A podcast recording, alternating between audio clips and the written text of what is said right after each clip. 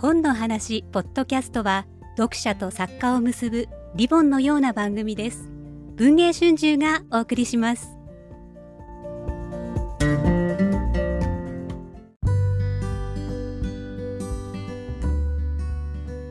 こんにちは。今日の本の話ポッドキャストは作家のぬかがみおさんをお迎えしてお届けします。ぬかがさん今日よろしくお願いします。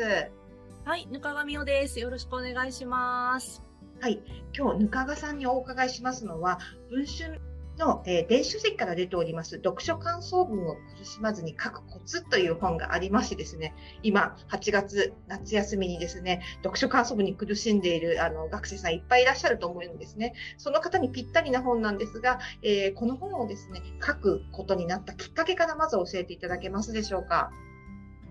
はい。そうですね。あの、まあ、夏休みということで、読書感想文、もう終わらせた人も、溜め込んでてやばいなと思ってる人も多分いると思うんですけれど、この本を書こうと思ったきっかけ自体はそもそも、私に年の離れた弟がいまして、はい。15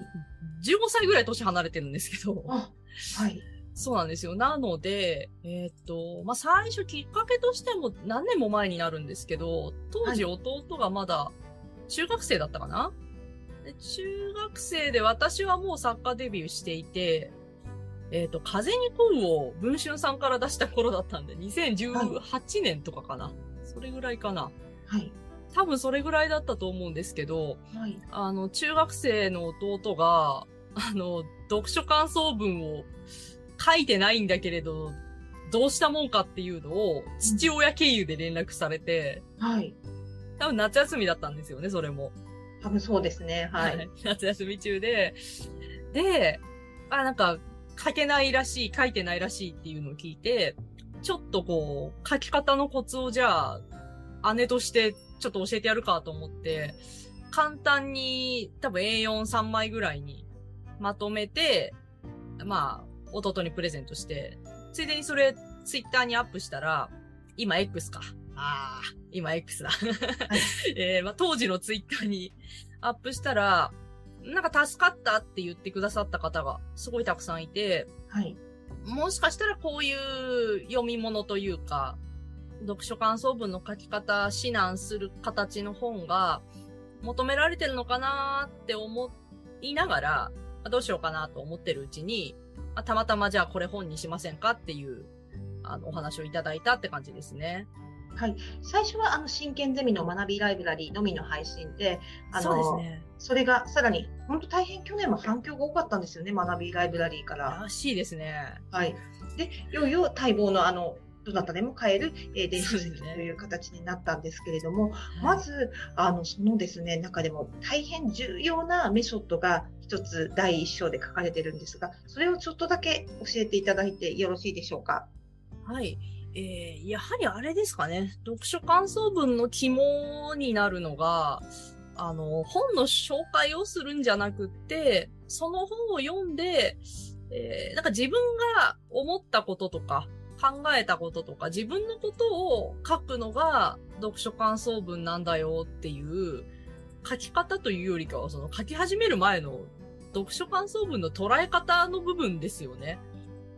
そうですよね。あの、一生懸命ですね、この話がどんな話だったかっていうのをようやくですか、あらすじをに原稿用紙2枚ぐらいに書こうっていう人、かなり多いんじゃないかと思うんですが、実はぬかがさん自身がそうじゃないかって気づいたのも、ご自身の体験によるものなんですよね。いや、でもそうですね。あの、それこそ、あの、私何回か読書感想文コンクールの審査員やったことがあるんですよ。はい。そうなんですよ。で、やっぱりこう、いっぱい来るわけですよ。あの、みんなが一生懸命書いた読書感想文が。で、読むと、あの、やっぱかなりの人数が、まず、一生懸命、その、本の内容を要約して、なおかつ、あの、考察をしようとしてるんですよね。なんかあの、この主人公のこの言動は、なんかこのような何か社会的な問題を表すために何かこう言ったんじゃないかとか、えー、まあ、いわゆるあれですよね。例えば私たちが、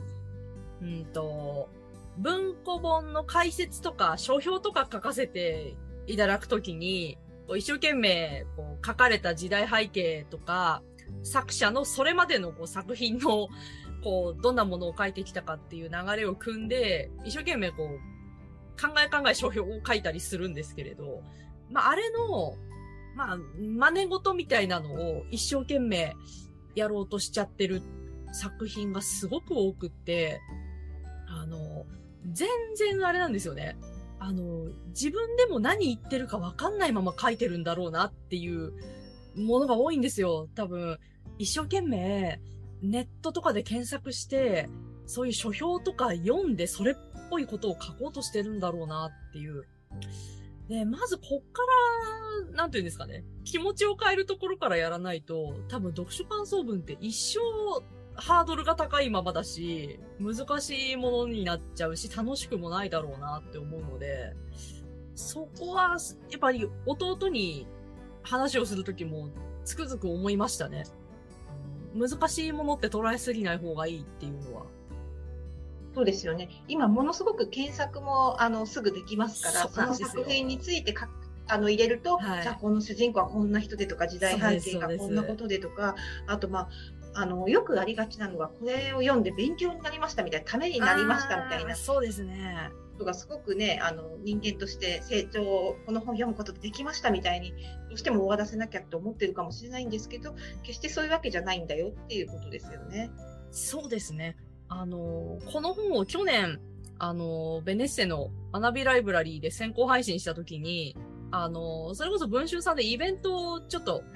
開いたときに、はい、あの、質疑応答でめちゃくちゃいい質問が 来たのを私未だに覚えてるんですけど、はい、あの、読書感想文のまとめの部分で、なんかあの、自分がレベルアップしたっていうことはやっぱり書いた方がいいんでしょうかっていう、はい、質問が来て、はい、すごいあの、めちゃくちゃいい質問だなと思って、その、読書をして、自分がレベルアップしたっていうことをまとめで何かしら書かなきゃいけないっていう意識がみんな読書感想文にあるんだろうなと思って。で、まあ、本当にその本を読んで自分がレベルアップしたと思うんだったら、そこをこう、こういうところがレベルアップしたんですって書いて全然いいと思うんですけど、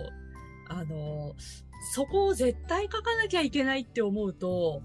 多分、そのまとめの部分って本当つまらないものになるんですよね。うん、そこをやっぱり、あの、我々も本読んでて、毎度毎度、それによって自分がレベルアップしたかって言われるとそういうわけでもないじゃないですか。そうですね。純粋に面白かったなとか、はい、この主人公腹立つ主人公だったなみたいな感じで終わることもいっぱいあるから、あんまり本を読むことに自分をレベルアップさせるっていうなんかこう、なんか、結末を求めすぎないのもまた一個大事だろうなって思いますね。はい。あの、とはいえですね、まあ、いざ読書感想文を書こうってなった時に、まあ、普段なかなか本読んでない人だと、特にそうだと思うんですけど、本を選ぶ時点からですね、困ってしまったりもするんじゃないかなと思うんですけど、どんな本の選び方をするといいと思いますか？そうですね。あの、本当に普段本を読んでなくって、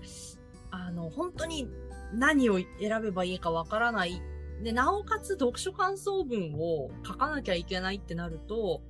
私はあの、極力自分の興味関心とか、自分の何かこう日常生活で、まあ、趣味とか、あの、部活動とかで取り組んでることとか、そういうことに近い題材のものを選ぶのがいいんじゃないかなと思ってて、まあ、例えば部活で何かスポーツやってる子だったら、そのスポーツを題材にした作品なんかを選ぶと、多分、主人公は自分と同じ野球だったら野球やってて、何かこう、同じところ、共通点を見つけられたりとか、逆に同じスポーツやってるからこそ、そこは違うんじゃないかなって思うところに出会えたりとか、そういうところが絶対あるはずなので、で、その共通したところとか、ちょっと違うなって思ったところは、読書感想文の種になるところがたくさんあると思うので、その辺は一個選び方としていいんじゃないかなっていうのと、あともう一つは、あの、無理に一冊丸々長編を読まなきゃいけないっていう風に考えなくてもいいかなと思ってて、私はあの、読書得意じゃない子は、アンソロジーとかの方が、読書感想文は書きやすいんじゃないかなと思うんですよね。うんあの、テーマでアンソロジーって編まれるじゃないですか。はい。あの恋愛アンソロジーとか、はい青春アンソロジーとか、はい。ぶ部活アンソロジーとかもそれこそ今いっぱいあるじゃないですか。はい。あの、で図書館のアンソロジーとかもありますよね。そうですそうですアンソロジーとかね。はい。猫のアンソロジーとか、はい。あれって結局一冊の中に5人ぐらいの作家さんが短いはい。作品をこう、よあの寄せていて、はいなおかつテーマがはっきりしてるんですよね、アンソロジーなので。はい。だから、ああいうのを一冊、それこそ家で猫飼ってるからっていう理由で猫のアンソロジー手に取って、はい。えー例えば5本猫の話が入ってたとして、はい一番ちょっとこう興味が湧いた、これ面白いかなって思った猫のアンソロジー1本読んで、はいそれで書くとかだと、多分読むっていう行為も一冊丸々読むよりは多分負担じゃないだろうし、短い方が、あの、物語の内容を把握しやすいっていうのもあるんですよね。そうですよね。はい。なんせ短いんで。はい。だから読書感想文を本当にどうしようってなったら、そういう本の選び方も多分ありだろうなって思いますね。なるほど。あの、最近、ぬかがさんが読んだ本の中で、具体的にこの本だったら読書感想文書きやすそうっていうのをこっそり教えていただいたりとかできますわかりました。あのーまあ、アンソロジーでもないし、あの、スポーツを題材にしたわけでもないんですけれど、最近改めて読んで、いやー、やっぱこれは読書感想文の本としてすごくいいなって思ったのは、えっと、何年前かな？?2019 年に出た本なんですけれど、はい八谷車さんのレンタロウノートなんですよね。はい。あの、滝レンタロウの、作曲家の工場の月とかを書そうですかれた方ですよね。はい。滝蓮太郎の生涯をこう描いた、あの、青春小説で、はい。明治の物語なんで、はい。な、なかなかこう今の話の流れだと、明治の話だし、はい。滝蓮太郎っていう、まあ、いわゆる歴史上の人物の話じゃないですか。はい。もう教科書とかに載ってくる感じですよね。本当にそうですよ。で、書きづらそうってちょっと思うじゃないですか、こうなると。はい。自分の話をどこを取っかかりにして語ればいいのかみたいな。はい。ってなるんですけど、やっぱりその、滝蓮太郎って、まああの、